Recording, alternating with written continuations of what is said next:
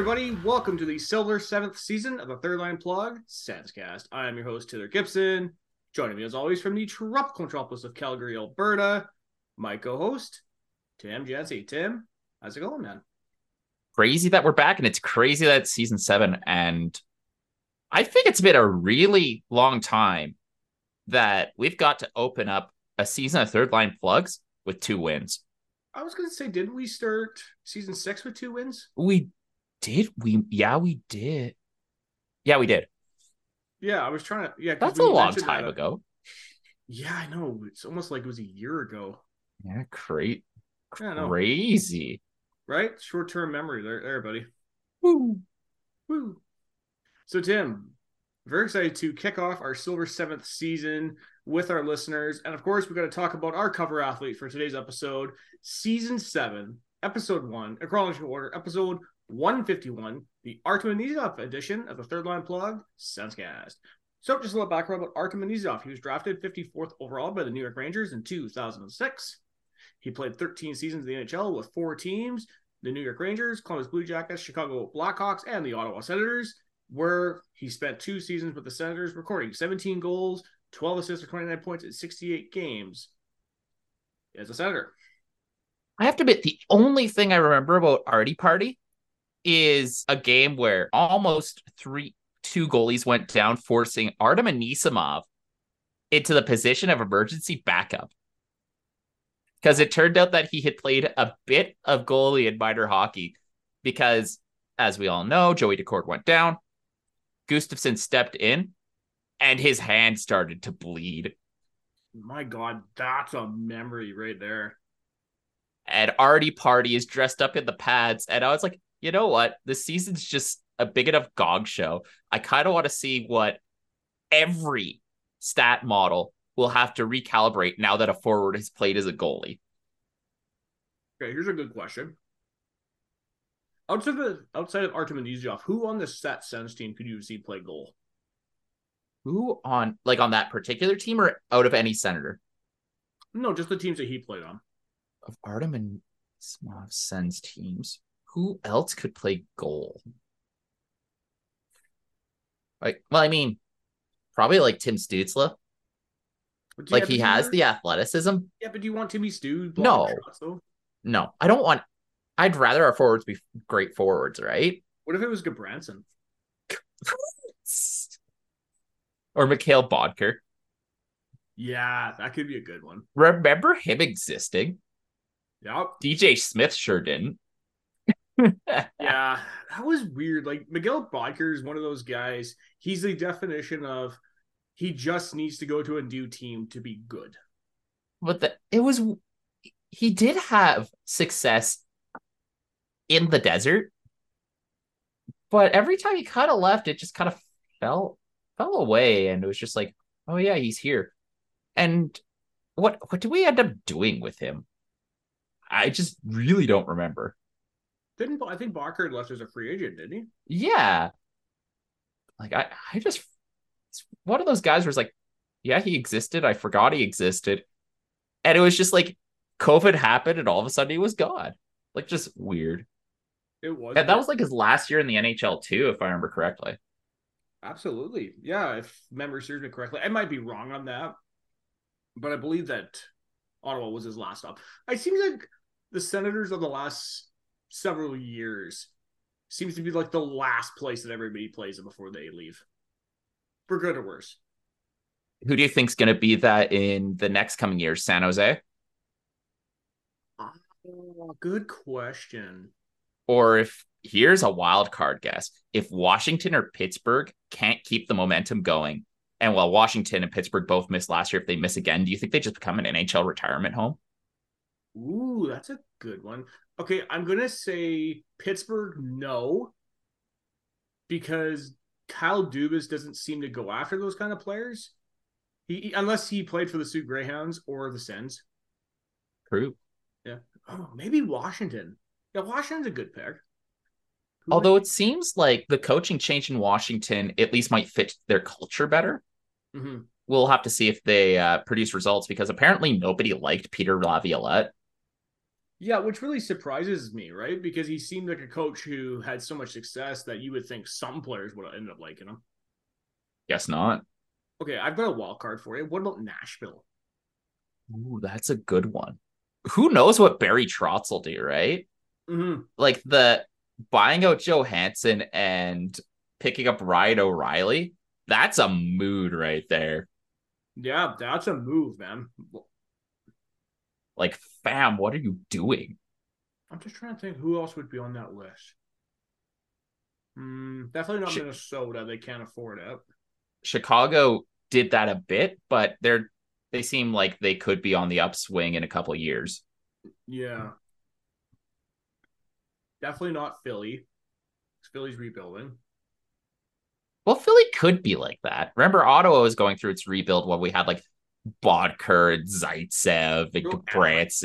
Pardon? What about Anaheim? Ooh. Anaheim doesn't seem to want to have good players on their team, so that could Mhm. be them. Oh, so I've just been on like the NHL website taking a quick peek at the standings, and I noticed. So, quick complaint: the new NHL website. Have you noticed that it and the app are completely useless?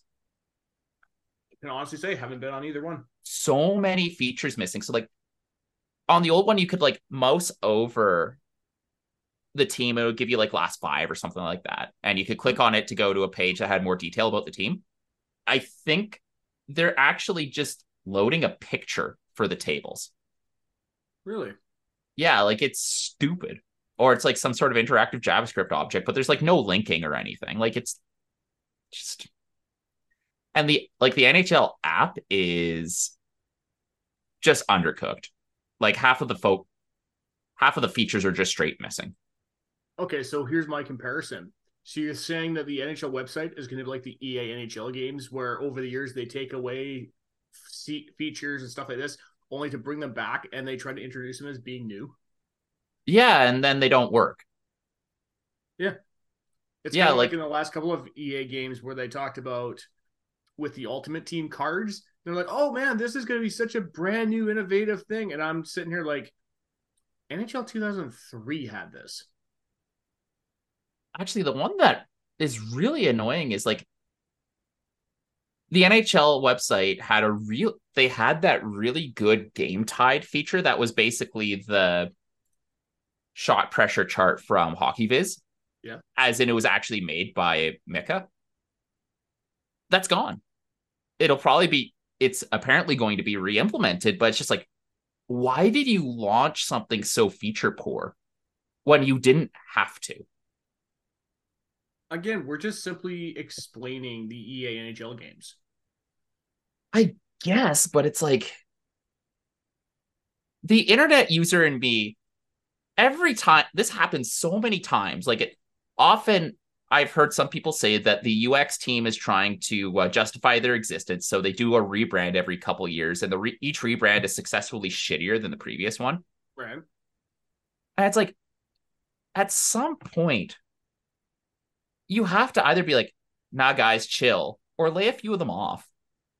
Because like it can't every website can't just get worse and worse every two years at least youtube i can understand they're trying to sell me shit so they intentionally make the free product worse so that i might buy youtube premium and when in reality i'll just stop watching youtube And this is when Elon Musk buys Twitter and be like, hold my beer, fam.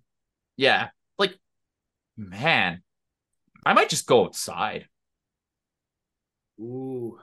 That's Deep bold- threats, I know. Statement right there, buddy. Okay, so I've got two teams on the potential retirement franchises. I've got the New York Islanders because Lou Lamoriello goes after those old people. Now, I'm gonna say maybe this is no, actually, you know what? I'm not gonna include LA. LA seems to kind of have their idea of what they want now. Yeah, I think But the team we've chosen is pretty good though. Hmm. Here's the other wild thing, though. Josh Bailey was too old for the Islanders. I know, and he wasn't good enough to play on the Sens. To be fair, the Sens are pretty good. Well, I'll tell you, Tim, once we get to the games later on this episode, we can absolutely agree with that. Now, before we do that, though, we got to announce next week's cover athlete for next week's episode, season seven, episode two, in chronological order. episode 152. It's going to be the Chris Bela edition of the Third Line Plug Senscast. Do you remember him? Neither do we. That's that's a name. Honestly, I'm at the point here for the next couple of episodes. Excuse me. uh, bless you. Yeah. Where I don't even think we're going to be doing like a poll. Well, And we'll every time a name comes up, we'll just be like, that was a guy. Yeah. You know what's funny? We're getting back into these episodes that we already did like 100 episodes ago. Oh, where it's like I saw that guy on the EA Sports cover. Yeah. Or there are literally no players we could choose, so uh, let's come up with something fun. Yes. Or we just talk about the game that they played on. Like NHL 07. That was a good game. It was a good game. Now you had it. Well, I prefer have it on the 2K7, yeah. Yeah, I had 2K7 on the 360, yeah. Yeah. Well, what about NHL 07? Because I was that the first one that had the. The skill skill it was one of the first ones with the skill stick, and it was still pretty awkward. Because I think it was 08 or 09 that really got the skill stick right. Yeah, that's a good point. I'm trying to think. I think it might have been 09.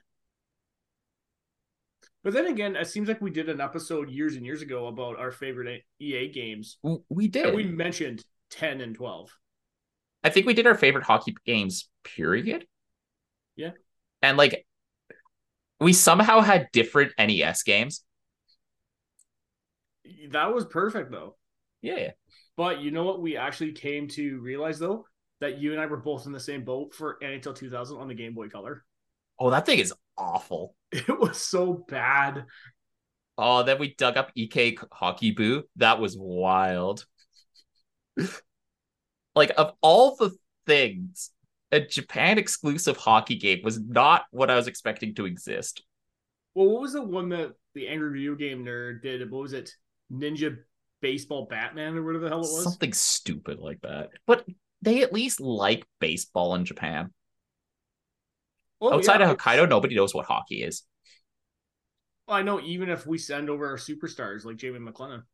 Yeah. We could be talking about uh, old third line plug episodes all day, but uh, how was your week?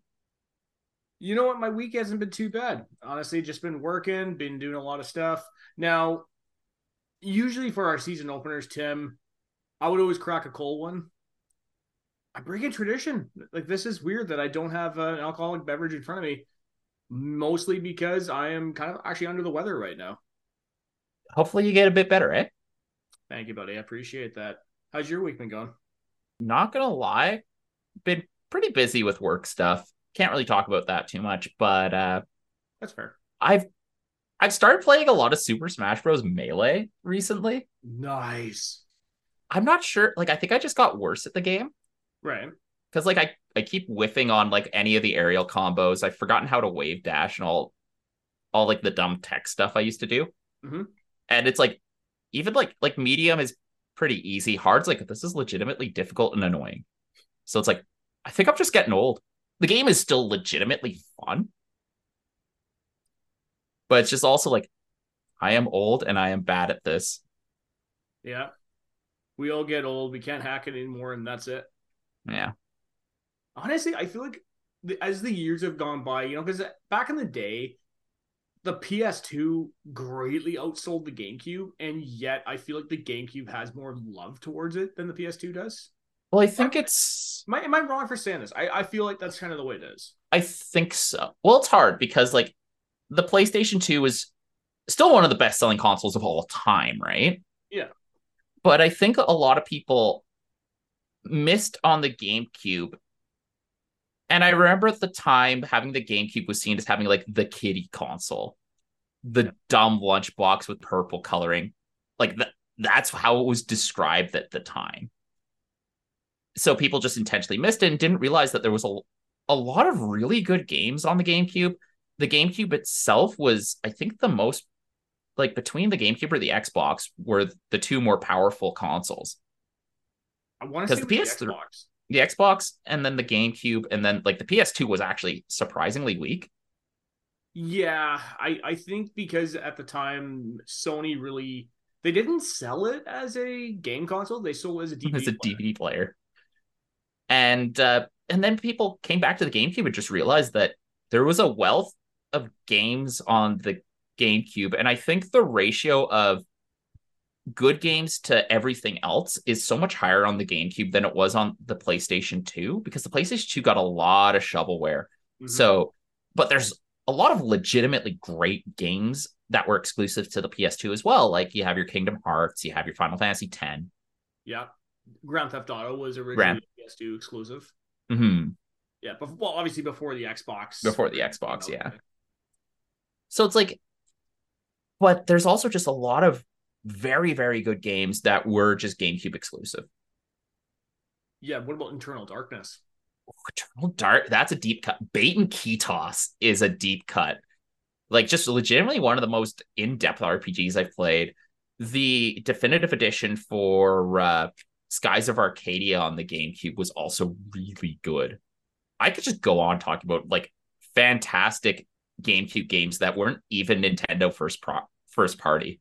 Yeah, like even it, the, well, even the Nintendo's first party games were great. I mean, like you said, Super Smash Bros. Melee came out on it. Mario Sunshine. Uh, Mario Sunshine is a game that I know that people were kind of mixed on back in the day. I think it's getting more love now. Mario Sunshine. That is a game that gets benefit of I haven't played that game in 10 years. Because the first half of Mario Sunshine is very fun. FLUDD works very well. And then you get to the first mission where FLUDD is taken away from you and you have to do very intricate 3D platforming, and you remember why you didn't play Mario Sunshine. Because those levels are very oddly difficult and very annoying. And the whole time in the background is an a cappella rendition of the World 1 1 theme. That's basically just like making this level seem kind of silly while it's kicking your ass. Like the game is gets legitimately difficult. Do you think maybe that's why they simplified it more when they went on to Mario Galaxy? Oh yeah, hundred percent. Yeah, I like Mario Galaxy. I thought it was a great game. I haven't. Oh, Mario so long though. Oh, I think the last time I pulled it out was uh, I got Chelsea to play it in 2017, I think. But yeah, it's been a while. And Galaxy 2, I've never played it, but I've heard it actually just takes the fundamentals from Galaxy and really pushes them. It does. But yeah, like the GameCube is definitely that console that just I think people realize that they slept on it for kind of dumb homophobic reasons. Yeah, which is why they went with the more the sleek black look. Yeah, and you could tell that Nintendo Real was trying to counter market that too when then when they did their first restock of the GameCubes with the GameCube one oh, model 101s, they were platinum colored and not purple. Now, speaking of the GameCube, I gotta ask, what do you think of the controller? It's it's weird, but it's also surprisingly ergonomic. It's very comfortable. I found, even though I never owned a GameCube, I always found the GameCube controller to be very comfortable in your hands over the PS2 controllers, which were so small. like they're small and it's two sticks low. You'll notice that like Xbox like the Xbox controller and the GameCube controller, they're nice to hold. One stick high, one stick low works really nicely. Yep. And I just I never liked the PlayStation controller. Yeah, I think it's a controller that has not aged well, and I get where they came from it. Like it was a SNES controller, and you put the two little feet on it, but but then again, these are the same people who hated on the N64 controller, and I've never figured, never know why. I found that to be a comfortable controller, depending on what you're playing. I found that the 3D games were kind of cramped, and the weird shape of the controller. And I remember I've written about this about Ocarina of Time in particular. Ocarina, you know how Ocarina of Time has those really annoying controls where if you're moving, A does one thing, if you're stationary, A does another thing mm-hmm. and you have to run to throw things. Yep. That is a consequence of the N64's controller shape. Because if you've ever played the Wind Waker on GameCube, A and R handle the double function of A in the N64 version, where Z targeting is then moved to the left trigger and camera stuff is moved to another button.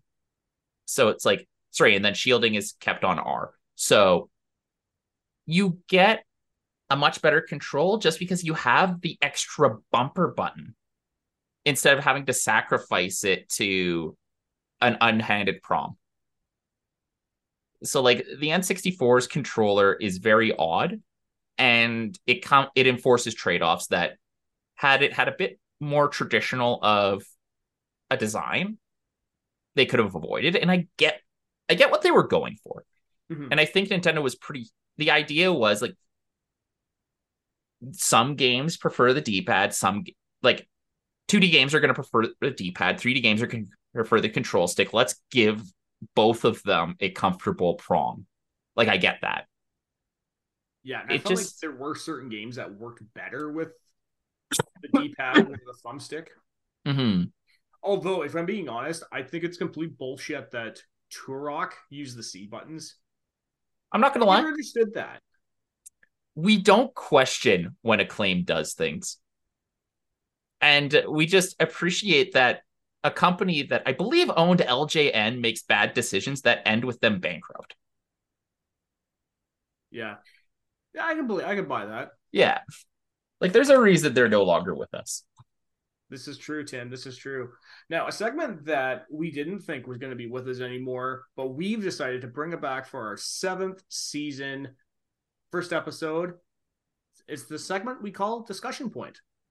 No, for, now for those who don't under, who aren't understandable or don't know what discussion point is, or even that very long-winded segue that I'm trying to do, that's okay. Discussion point is a segment where Tim and I we look at something we see either see online or we see a point they brought up during the TSN broadcast, and we like to talk about it. So, if we're talking about this one coming into the season, the big question is Shane Pinto, and Shane Pinto not being signed. We don't have the cap space. If you're the Ottawa Senators, who do you move in order to fit Pinto? Watching the first three games and uh, watching training camp, Dominik Kubalik, he's been invisible. While Mathieu Joseph and Tarasenko and Brannstrom have all played exceedingly well. Yeah, no, I think you and I are in the same boat. I think Dominik Kubalik would be the guy. Honestly, I kind of see where people would say Mathieu Joseph, but for me, like you said, the last first three games of the season, I thought, well, God, I mean, that first game against Carolina, I thought he played exceptionally well. And I thought he's been very, very good through the first three games of the season. Same with Tarasenko. I don't understand. Uh, who are we kidding? It's just Sean Simpson. I don't understand his logic of like we should waive or trade Tarasenko. Hey, he like admittedly, and we'll get to this in the Carolina game. Tarasenko looked gassed. Yeah, but he looked much better. He looked he's looked much better in these ne- in the other two games we'll talk about. But it's like that one game, like Tarasenko looked awful. He did, but you know what? We can't judge a guy's tenure off one game, though. Exactly. Yeah, and I've been very happy. Been happy with Tarasenko. I have been very happy with Mathieu Joseph. Yeah, I kind of agreed. Dominik Kubalik would be the guy for me. Yeah, and he's probably the easiest to trade. He has a shorter, cheaper contract. He's UFA at the end of the season. And you probably won't have to put as big of a sweetener on. Mm-hmm. And uh, from the sounds of it,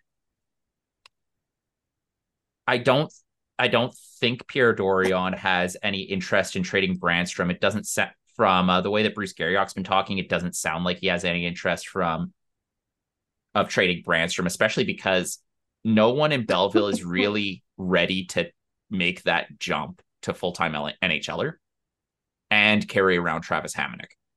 So here's a good point that I actually saw about Mathieu Joseph. Do you think the fact is, and I heard Philadelphia was a team rumored that they want either a top prospect or a first to take Mathieu Joseph off Ottawa's hands. Do you think that kind of scares off Dorion? I think so, and rightfully so. Like to get rid of a contract like that, you're going to have to pay up. And admittedly, if Joseph is serviceable or more, that's an unforced error. You can probably get rid of Kubalik for cheaper. Yeah, and honestly, with Dominik Kubalik, do you get the sense that he's just very much kind of a second fiddle guy at this point? Because think of it, throughout the summer, he didn't get an intro. We heard nothing about him he just kind of quietly came into the training camp. Yeah, basically. I'm actually surprised he made it, to be quite frank. And then uh, you trade away Kubalik, you can immediately slot in Pinto for his two two point five million. Well, that was the next point I want to bring up for for Pinto's next contract because apparently the cap is supposed to rise next year, and I believe if you want to look this up, I think there's what five or six million bucks coming off the extends cap for dead money. Yep. Yeah. Okay. So. Uh, yeah, Matt Murray's 1.5 million is coming off. Bobby Ryan's 1.8 million is coming off, and Del Zotto's Del Zotto's coming off, and we go into the negative money year of Colin White's buyout. Yeah. So honestly, it comes to a point like if if they had to move one of the smaller guys or, or lesser known guys, I should say, not smaller guys, to fit him in for say a minimum, say, listen, take a minimum next year, cap's going up, we get all kinds of money, we do the contracts there. Who says no? Um, hard to say. But if you just move Kubalik, I would just sign Pinto like two, like three years, two and a half million. Yeah. Or like push him to his next RFA. Might as well. Cap's going up anyway. And that gives you a lot of flex. That gives you a ton of flexibility if you want to say re-sign Tarasenko, re-up Brannstrom, or see what other UFA comes along. Because like Claude, the only thing that really comes on that is a lot of new salary is Jake Sanderson's contract. Yeah. And my God, that's going to be a beauty contract. Yeah. So looking into next season, say we just give Pinto Kubalik's money. Mm-hmm. Ottawa will have about 13 million in cap space. Yeah, and the Sens are going to be dangerous at that point because now you, like you said, you've got 13 million bucks. You could add to this team. Easy. The only thing, and then like after next season, uh, Chychrun's UFA, you could probably give Chychrun like six million. And uh, yeah, you have a lot of room for a, a very deep Senators team. And it'd be interesting to see just how, like, how much Ridly Greig matures. And we'll get to that in the games too. Absolutely. Absolutely, man.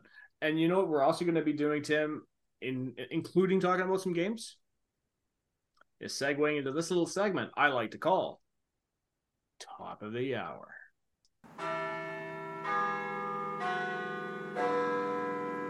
So, Tim, this is going to be the first top of the hour of season seven. And let me tell you, it's been a while. It's been eight, six long months since we actually got to do one of these. And we're going to start off talking about the Stanley Cup champion, Vegas Golden Knights. Now, I don't know if you got a chance to see the picture of this. They unveiled their 2023 Stanley Cup championship rings. And what's really cool about these rings is there's a secret compartment in the ring itself that has a mini T Mobile Arena and nine marks on the ice representing the nine goals scored in that cup winning victory. That's wild. Like, I forgot that the nine goals. That's savage. It is, but you know what? Hats off to the Vegas Golden Knights. That's very, very innovative. Well, how did they manage to fit the rink into that? Must be a big ring, eh? It is. Like, here's a good question: Have you ever seen Shaquille O'Neal's Hall of Fame ring? No. The thing. Okay, so basically, as you can see, my knuckle right there. Uh-huh. It's about that. It's two knuckles wide. Yeah, because he's a big man. I would Sorry. imagine it has to be pretty big. Last year's playoffs, they feel so far away now, eh? They really do, man. And it's hard to believe because it wasn't that long ago because we were sitting in the living room watching these games and thinking, oh, this is a good game. Yeah. Well, what's that playoff? I don't, I wonder if people are going to look back at that one being like, that was the Cinderella run that got slaughtered. Just not as aggressively as Montreal getting basically swept. Yeah. Yeah, but there still were some pretty good stories out of that, though. The main yeah. and the Seattle Kraken winning their first playoff series. There was that. Uh, the story of Adin Hill was really cool. Like Vegas's run was very fun. Toronto winning their playoff series against the AHL caliber defense of the Tampa Bay Lightning, only to get just stomped by Florida. Yeah, and then they essentially got swept. Like wild, absolutely wild stuff. After they swept the Hurricanes. Yep. So there's a lot of fun stories to that, but I wonder if this will be one that people look back on at all. It'll be interesting. I don't know because there are certain, especially in the last couple of years, right? Because again, we came off the COVID playoff year and then the 2021 year.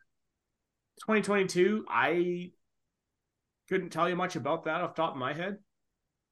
Then last year, unless you were distinctively looking for something to say about that playoff series, I would kind of agree with you on that. I think the only thing that's notable is the Leafs. Uh, I would say Florida. Florida, yeah, Florida and the Leafs. Yeah.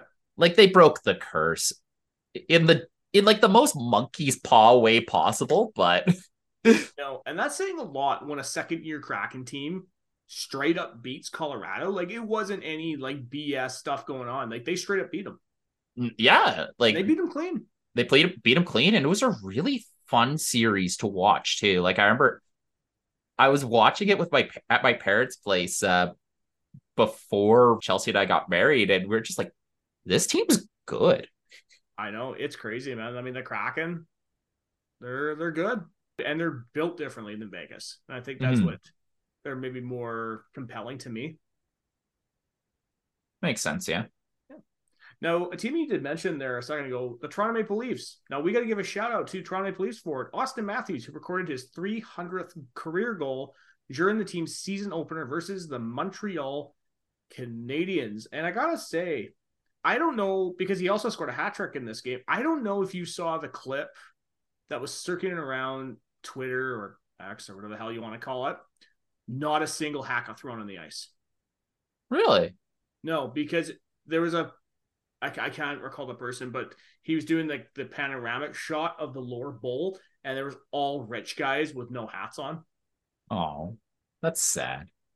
I know, but Matthews scoring 300 goals, that's very impressive. I mean, even when we talked with Adam Selvig on our season preview show, I think that was the one question I really wanted to bring up was if when it's all said and done, is he the greatest? You could argue he's the greatest leaf of all time. I think he might already be. And that's saying a lot, especially when you. And have... I can't believe you passed on him in fantasy again. I know. Didn't somebody take him? I did. Yeah. I mean, and I got. I can't remember. Can't remember who I took in the first round. You took uh, Draisaitl. Okay, well that's fair. That's Leon Draisaitl over Matthews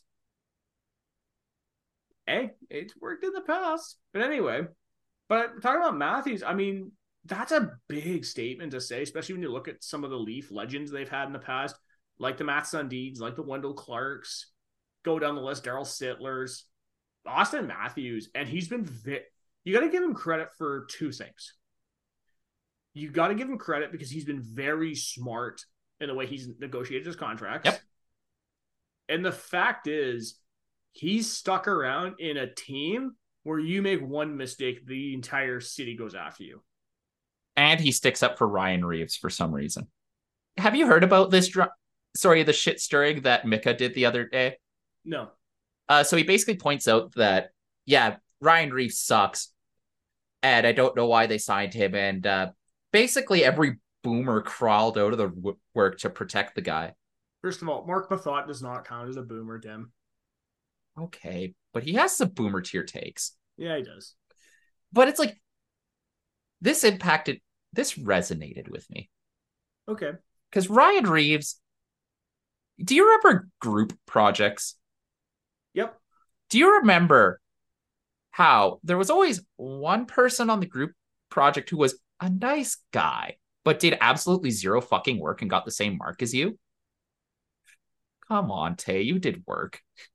Not really, if I'm being okay. honest. Not as much as the rest of the guys did. I tried. But you tried. But it's like, and it just gets worse in university.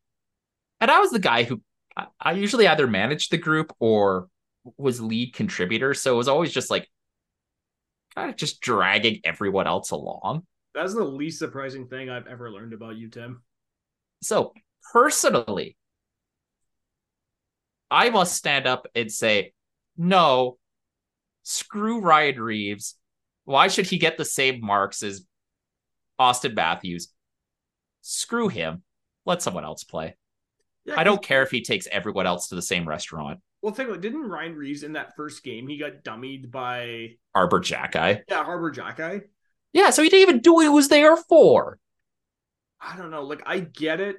He's probably a, a really good guy in the room.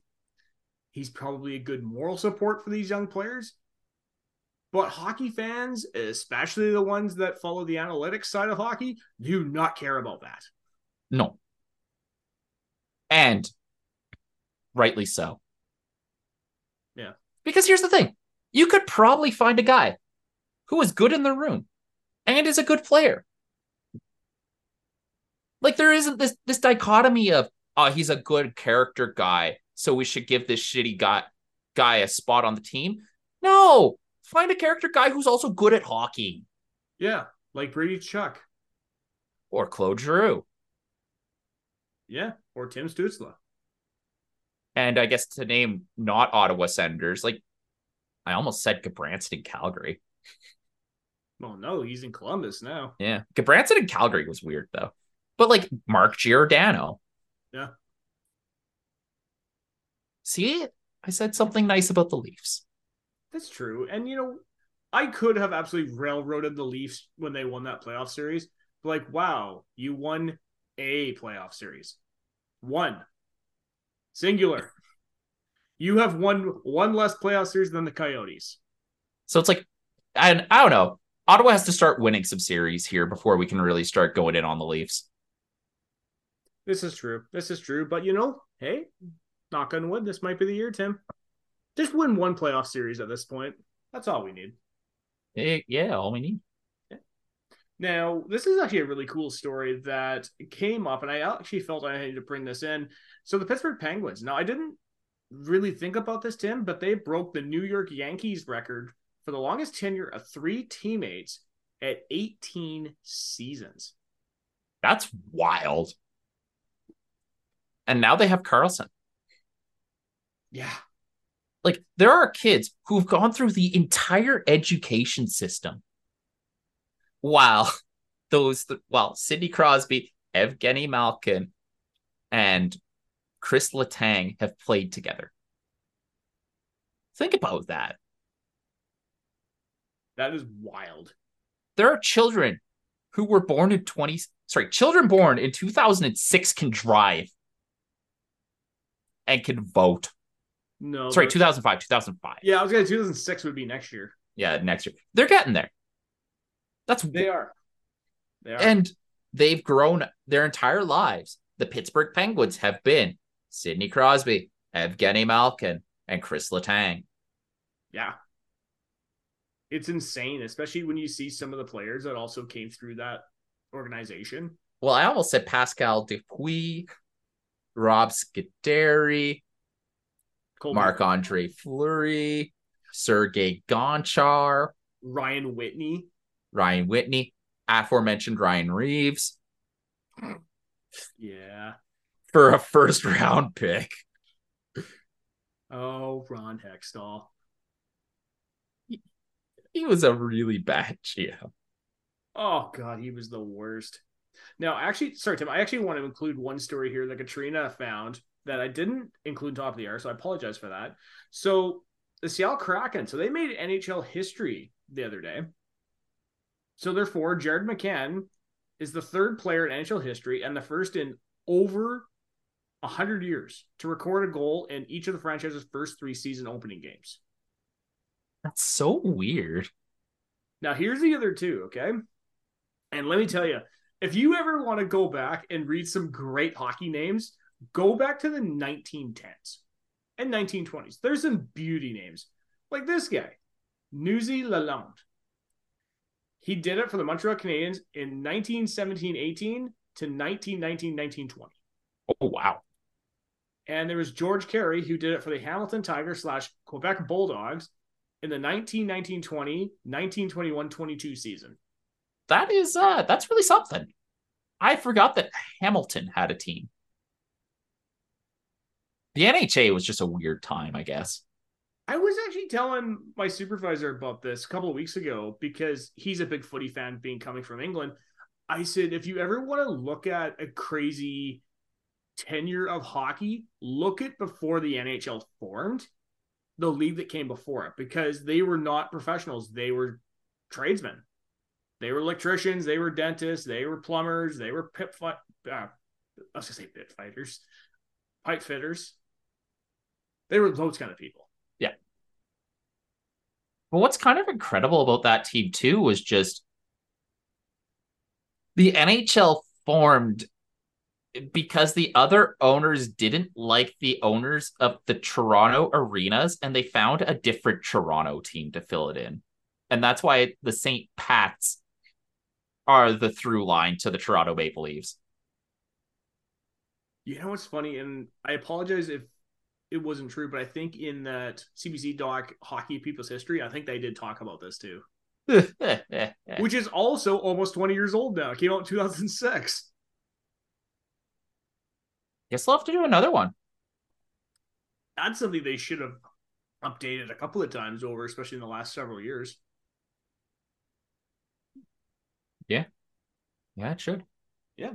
So, Tim, we're going to close out top of the hour to talk about some signings. We're going to start off talking about the New Jersey Devils have re signed head coach Lindy Ruff to a multi year extension.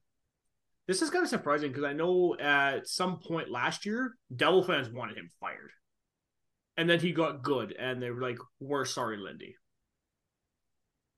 That's the We're sorry, Lindy chant might have been the funniest thing that I have ever heard in pro sports.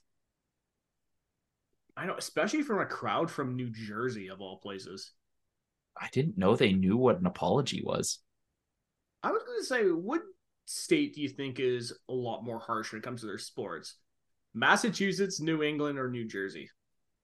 New Jersey, do they care about their teams? Because like the Nets moved to Brooklyn just after just being absolute ass for multiple years. they just got years. The Devils. That's all they have. They have the Devils, yeah. Yeah, but well, I mean, that's not true. I mean, the Giants and the Jets both play in Jersey, but they're like a New York team. Well, where are you going to fit a football stadium in Manhattan or Queens? Yeah. Or Brooklyn? I know, but I mean, that's where. I mean, in fairness, they found a place to put new Yankee Stadium. Wasn't it across the street from old Yankee Stadium in Yes. Queens? Yeah, I don't know where you would put a football stadium in this in New York.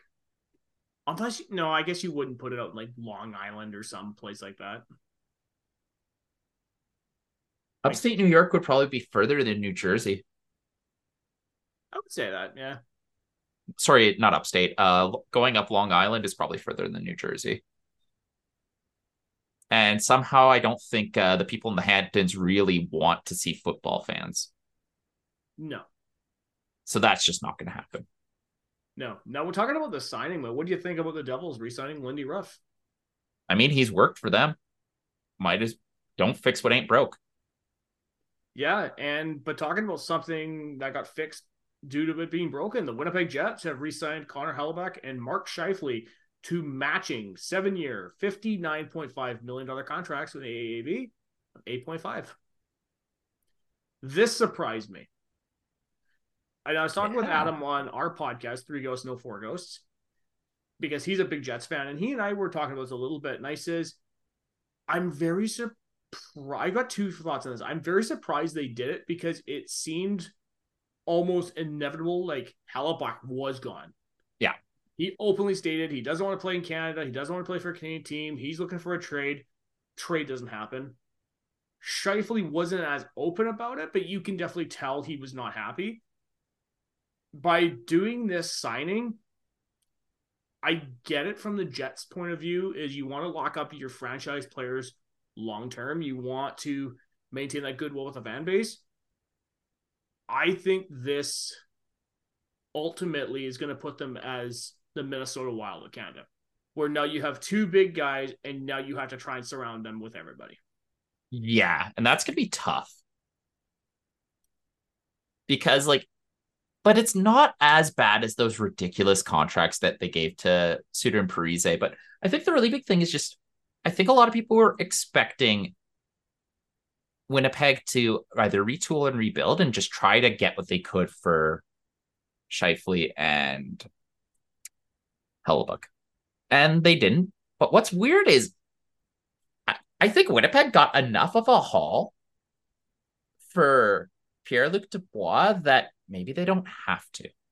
Yeah, but even talking to Adam about this, when I think of this signing, I, I try to think of it both sides. Was it the Jets couldn't get the offers they wanted for these players, or did the players ultimately change their mind? That's tough. Yeah. And it really could be either, right? Yeah, because I mean, think of it, Connor Hellebuyck, you're a top five goalie in the NHL. Imagine the haul you would have gotten for him, especially if, uh, hell, we just talked about it, if New Jersey went after him. Because that's all that the Devils need. They just need a goaltender. That's fantastic. Yeah. And, well, I want, you have to imagine that they at least kick the can, right?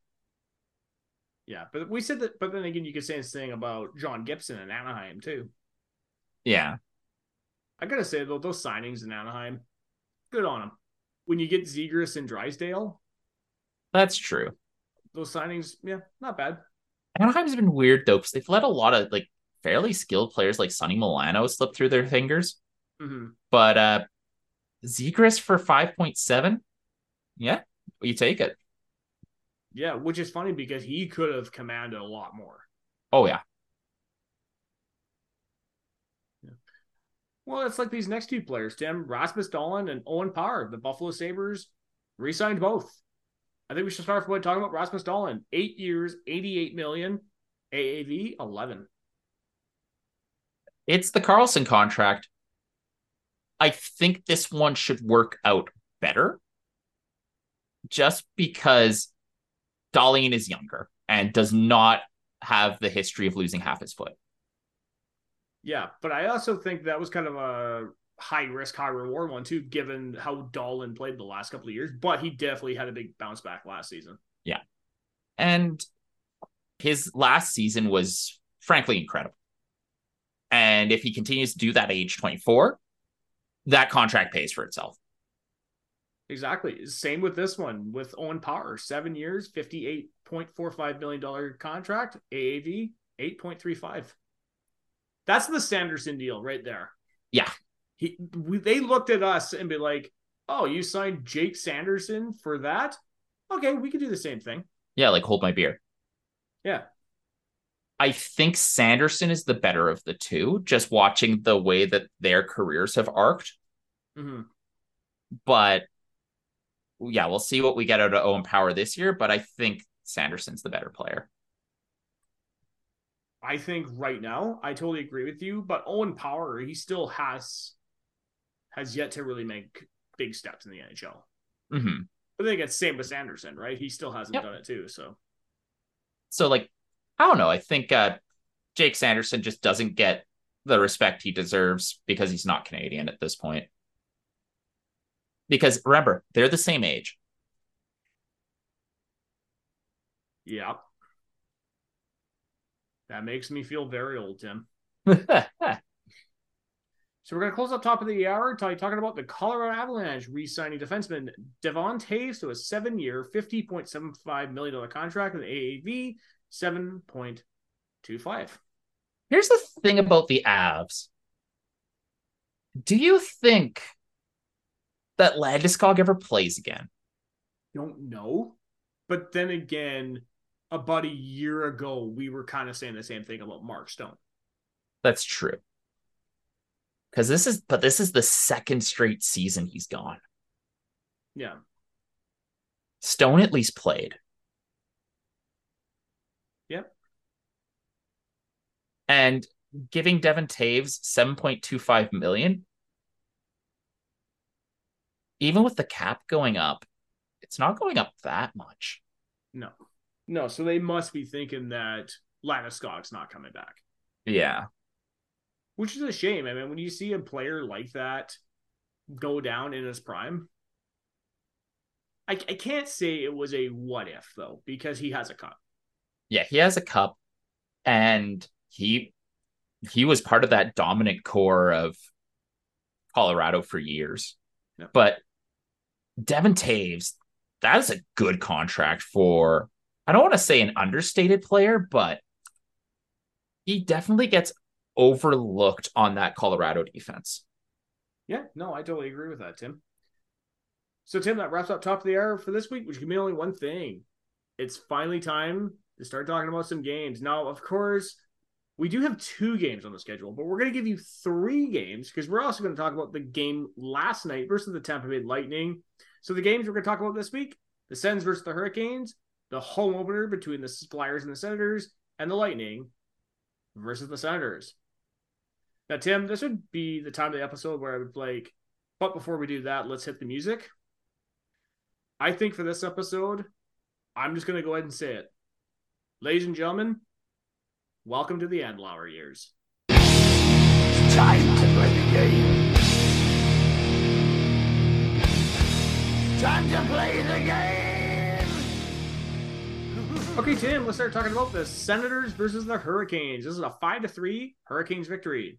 Sens goals are scored by Mathieu Joseph, Parker Kelly, and Tim Stützle. Hurricane goals are scored by Michael Bunting, Teuvo Teravainen, Jordan Staal, Brady Skjei, and Jaccob Slavin.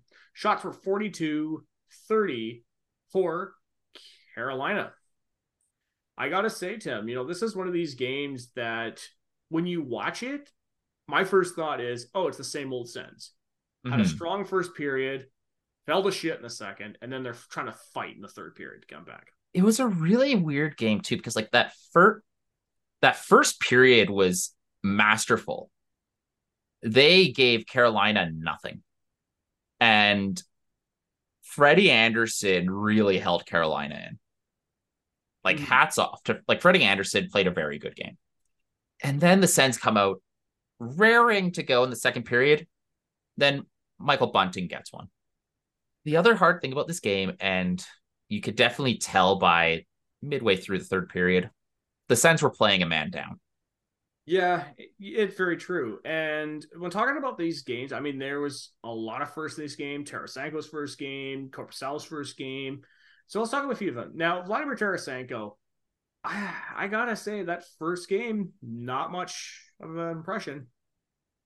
No, he was definitely one of Ottawa's weaker forwards. Although, admittedly, the Stützle line wasn't after the first period wasn't exactly on their best. No, although hats off to Kelly and Stützle for tying the game at three after the Hurricanes went up 3 1. One thing I've been surprised about, and we'll come back to this in the next two games as well, is Ottawa's depth looks far more engaged than it did last year. Mm-hmm. where Ottawa got absolutely nothing from its bottom its bottom six. Let's be real. We got goals from Parker Kelly, goals. We got a goal from Mathieu Joseph, goal from Parker Kelly, and they actually did a pretty good job in the depth game. Yeah, I totally agree with that. Now, talk about another guy who plays first game, Joonas Korpisalo. And, you know, I know a lot of people on social media were giving him heck for a couple of those goals. I will agree with you that fourth goal was was weak. I'll give you that one. But overall, I didn't think he played all that bad. You would expect Carolina to score three to four goals in that sort of game. Not too bad. I don't like that's the thing is I think Carolina beat Ottawa pretty clean. Yeah. And of course- especially as it really tailed off at the end of the third there. Yeah, I mean, for this game, I'm really giving the Sens a mulligan just because you're going up against a top five team in the NHL and you're missing two of your top centers. And you're playing with 11 forwards Yes. and six defensemen. Like, this is a game where I think it's fair to give the team a mulligan. But to their credit, they played Carolina very hard for the first and the second. hmm And then it just kind of slipped away from them. Yeah, and one guy that I'm surprised you haven't brought it up yet was Drake Batherson. I thought he looked really good in this game. He hit a couple of posts. I honestly thought he was going to score in this one. Yeah. I've he the big thing that I've noticed about him is he's back into the dirty areas. He's really fighting. And yeah, I'm surprised that a goal didn't come his way. He got robbed by Freddie Andersen, and as you said, he hit the iron. Yes, he did. Yes, he did. And then talking about Parker Kelly, I really do like him and Mathieu Joseph together. The only one of Ottawa's depth forwards I haven't really been super happy with is Mark Kastelic.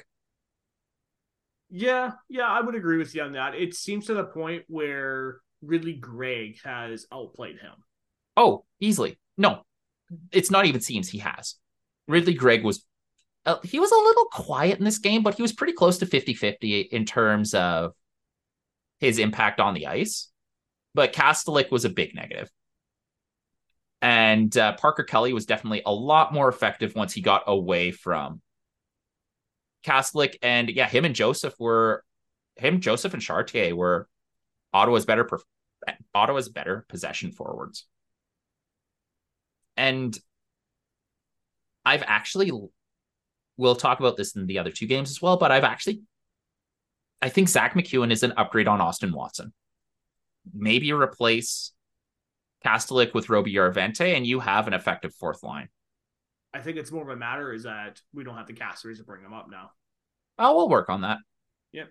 Now, two final moments, or not two final, sorry, uh, two final thoughts I want to make on this game before we head off to the second game.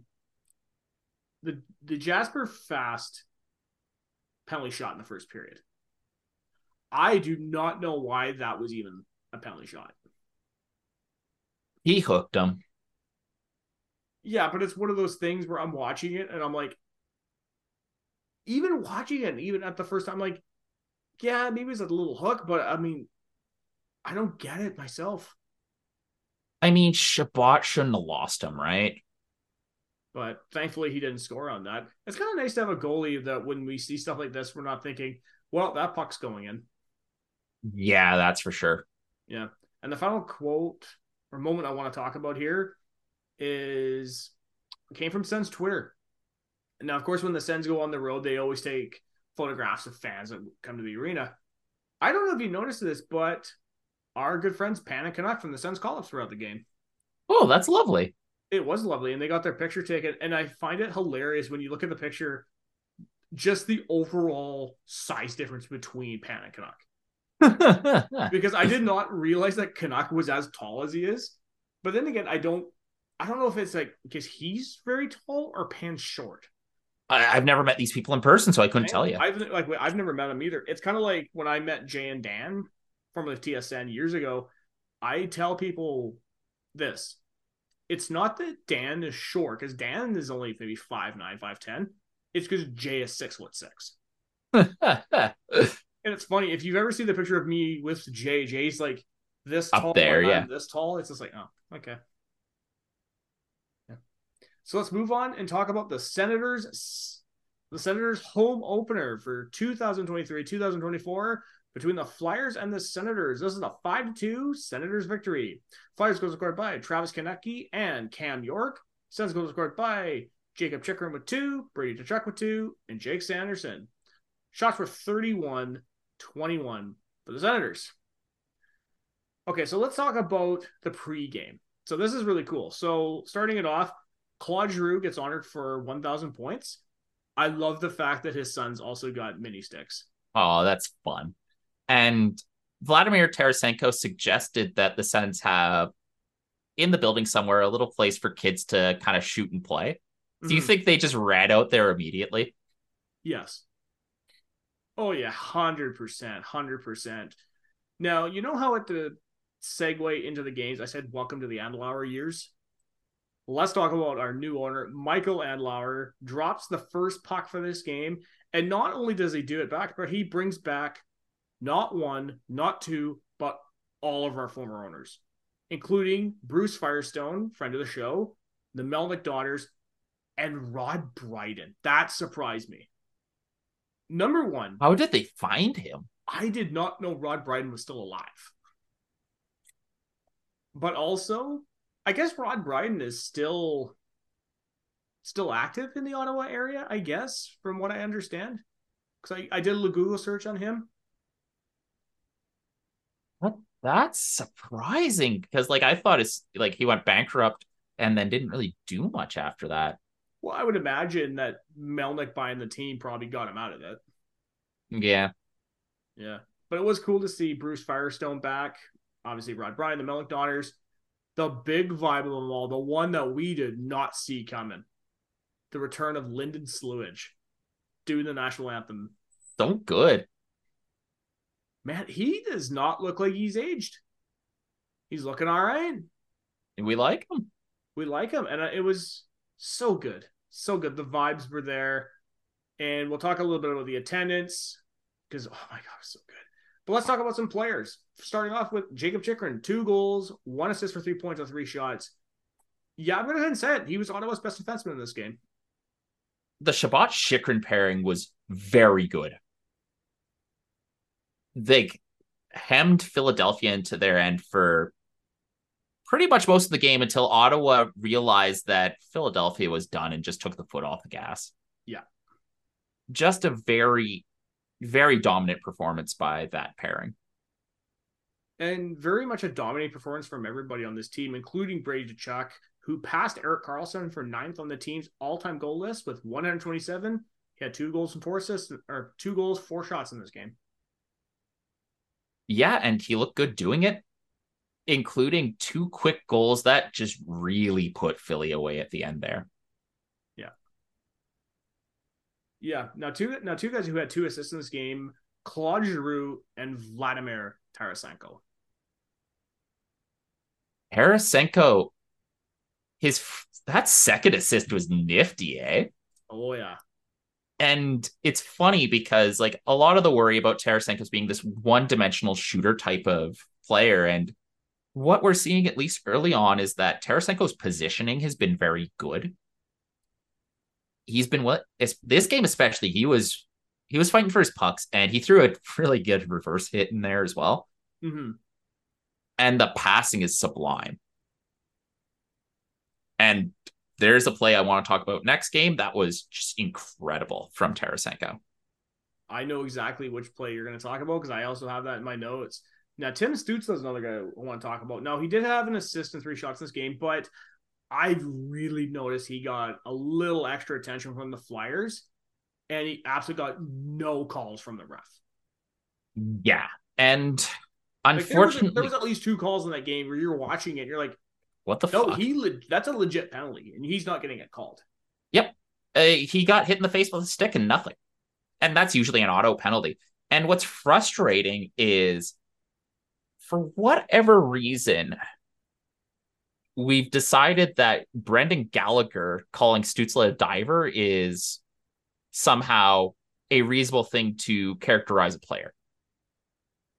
When Gallagher is the biggest fucking diver in the league. Yeah, when Gallagher played on a team that had PK Subban, who was known to embellish hits. Yeah. So it's frustrating because unfortunately, the play other players are going to continue to take advantage, and Ottawa's always going to get the retaliator. The only thing that I can really imagine where this ends is either Stützle gets injured, yeah, or an Ottawa Senator takes such a big liberty after the whistle that the player that took the liberty on Stützle is carted out, and a suspension gets handed out. Letting players take liberties like this always, always, always leads to someone getting hurt. And but unfortunately, this is just the way the NHL refs. Yeah, and I gotta say, the refing in this game was not good. Well, it's like you could definitely tell that the refs realized if they gave Ottawa a penalty, that was becoming a goal. Mm-hmm. That's how ineffective Philadelphia's power, sorry, penalty kill is. So the refs just didn't. Now, the one final note I want to make on this game, Tim, is the attendance. Saturday afternoon game, one o'clock in Ottawa. I love that guys on social media were tweeting out, you know, the percentage of the fans that were in the building. Now you see the obvious ones at 100, like the Vegas Golden Knights and the Toronto Maple Leafs. The Ottawa Senators outdrew all of them. And- 20,011. Uh, The they were over capacity. Like, yeah, it was standing room only. Yeah, and I, I mean you've been to the CTC a number of times. Like, does do does the building doesn't even do standing room, do they? Not really. There are places you can do it. Uh the CTC is also big for a hockey arena. Is it? Yeah, 20,000. Sorry, at 19,000 is one of the bigger Canadian arenas. I was gonna say it's not even 19. It's like 18.5 or something. You can expend it to 19 when the Yes, like I've been there. It's surprisingly big. Yeah, like I'm not questioning it. I'm just saying. I'm just going off of the capacity saying. Yeah, like it that's one of the things that makes it when that arena is not full, it's noticeable.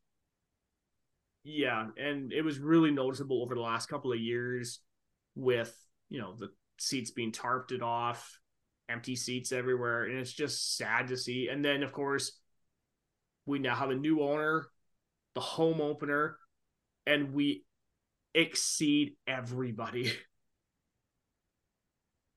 apparently I have been I was at the game with record attendance at the CTC. really? Yeah, the alfreds Alfredsson retirement. They opened up some standing room. 20,511. That's amazing. That is truly amazing, Tim. But also, what's really amazing is I've been a hockey fan my entire life, and I know you've been a hockey fan for a long time. Have you ever seen a fan base after a game form a line up the stairs to shake the owner's hand? No. I don't think I've ever seen that. No, like this squat this should squash any and all talk of Ottawa being a bad hockey market. We'll look at the attendance, number one, for a Saturday afternoon game. Yep. But you have an owner who is single-handedly and he's not even owned the team a month. He's undone everything Eugene did. Which he is kind of wild. old legends. He brought in a president of hockey operations. He brought in money. He brought in all this stuff. So yeah, the vibes are immaculate and the vibes are good. Yeah, and we didn't even mention that Cyril Leeder is back as well. Yeah, and Daniel Alfredsson's back now. Like just incredible. Yeah, I mean, even talking about our whole the seat like the intro, when you talk about the fact that they brought Bruce Firestone and Rod Bryden back. Yeah, that's insanity. It is, and it really surprised me because I was watching the game. But this is how I actually watched the opening of this game. Is I went into town because I needed some coffee cream, and I was like, Yeah. "Ah, you know what? I'll just go get us, go to Starbucks, which I never go to. Go get myself a chai latte because I'm a basic white bitch apparently. go get it. So I'm watching it on my phone, and I wa- see, you know, the Melnyk daughters come out, and these two older gentlemen. And when I see a guy in the red hat, and I was like, "Oh, that's funny. That kind of looks like Bruce Firestone." And I hold the phone, I'm like, "Oh my god, that is Bruce." that is that is insane. it is insane, man. It is insane. Now, of course, in the next game we're going to be talking about, we not only brought back some legends, we brought back somebody you couldn't even imagine. You didn't even think these guys are still around. So let's talk about the third game from last night Lightning versus Senators. This was a 5 to 2 Senators victory. The shots were 37 23 for the Sens. Ottawa straight up outplayed Tampa Bay in this one. It was great. Yeah. The annoying thing is it took a while for Ottawa to put away Tampa, but mm-hmm. Ottawa never trailed Tampa. No. This is another game where the re- the officiating was bad. With Tim Stützle losing his mind and rightfully so. after getting pretty nastily cross-checked. Tim Stützle gives a little touchback and he gets the penalty. m- multiple sticks to the face missed, Yeah. and eventually they finally get a call. But by then the game was over. It was. It was. Now, when talking about the intro, of course, like we're talking about in the Flyers game where they brought back Bruce and Rod and those guys, the Ottawa Senators also brought up some legends. Chris Neal, Chris Phillips, and Daniel Alfredsson all did the ceremonial first puck drop in as well. And this one really came as a surprise. You want to talk about a guy who's just trying so hard to make a great impression for the fan base. Michael Andlauer found Frank Finnigan's son, That's wild. who number one, because Katrina and I were watching the game last night, and we're just like, Excuse me. Frank, Frank Finnigan's son is still alive? Because keep in mind, Frank Finnigan got passed away in 1991. That's 30 years ago. So his kids, uh, I'm going to take roughly say probably the mid 1920s, late 1920s, they were born. Yeah. And the fact is that Frank Finnigan's son, Frank Jr., is still around. And they brought him out. And I was like, wow, really? Frank Finnigan was playing in like the 20s, right? Yep. Well, I guess it's like if his dad lived into the 90s, and eh, being born in 1901, those kids have some staying power. They do. But it could have been one of those things where Michael Andlauer could have gone after his grandsons or great grandkids or whatever, try to get somebody from that. But he went after Frank's son, who's still around. Because I know uh, his eldest daughter, Joan, passed away, Mhm. but three of Frank's kids are still alive. That really is impressive. Now, what's also impressive was Brady Tkachuk, two goals, one assist for three points on seven shots. I love the flex celebration. It's just. Let's talk Tarasenko. Let's do it. Now, one goal, one assist for two points on four shots. As much of a nice goal as it was, what about Ridly Greig with the veteran move on that one? Yeah, like, how did he sneak that puck through his legs right onto Tarasenko's tape? That was incredible. Yeah, Like, man, I sometimes I wish we were a video podcast just so we could show this. I know, but then again, we would become the. No, that's not that's not us. Is it the Zoopcast? Zen, sense. Are you really doing this? Well, you know what, Tim. If I was actually butthurt about it, I wouldn't say anything about it. That's true. That's true. It's it's funny. We can laugh about it. But yeah, like Greig catches the shot from Chychrun, puts it down, passes it. Tarasenko doesn't miss. Beauty goal. It was oh god, it was such a beauty goal. And even Tarasenko in the post game, it was either the post game or in the post period interview. Post period interview. Yeah. he seems like such a good dude. He seems so happy to be in Ottawa. Yeah. It's like the anti DeBrincat. Yeah, did we we we've talked about that, right? We The- have. yeah, it's still that just sours me so much about him when he just states, "Yeah, I I admit I didn't give it hundred percent." Yeah, no, that's shitty. But he's, he's getting the- booed Saturday. Yeah. Like the one thing that I've really appreciated about watching the Senators too is in this game is all of their goals have come off for checking. Mhm. Like Mathieu Joseph's goal comes from Tarasenko stealing, throwing it to the front of the net. It misses Greig, hits Joseph into the net. Yep. Beauty stuff. It was a beauty, man. It was a beauty, and even Joonas Korpisalo with twenty one saves, a point nine one three save percentage, looks solid in this game. The early game was pretty shaky, especially because he just didn't have much to do in the first period. Yeah. But it ended up evening it out.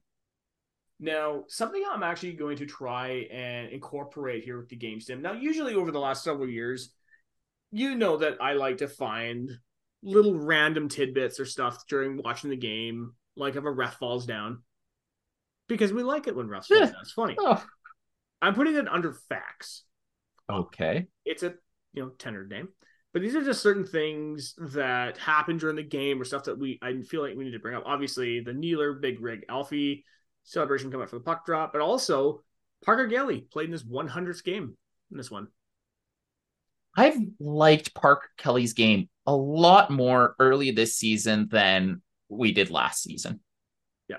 And I think the big difference, and I forget who said it, but last season it was kind of the Austin Watson effect. You skate around real hard and hit the glass. Mm-hmm. There seems to be a bit more intentionality to Parker Kelly's game. There does. And not only did Parker Kelly celebrate a big milestone, but John Cooper, his 800th game coached in the NHL. That's like when your teams are winning, you get to do stuff like that. And. Tampa has done a lot of winning lately. they have. They, they have. I mean, we've we've covered it. Art, do you want to talk Mark Kastelic? Sure. He only played six minutes this game. That's dangerous. Yeah. Especially for a, player who hasn't fully established himself yet.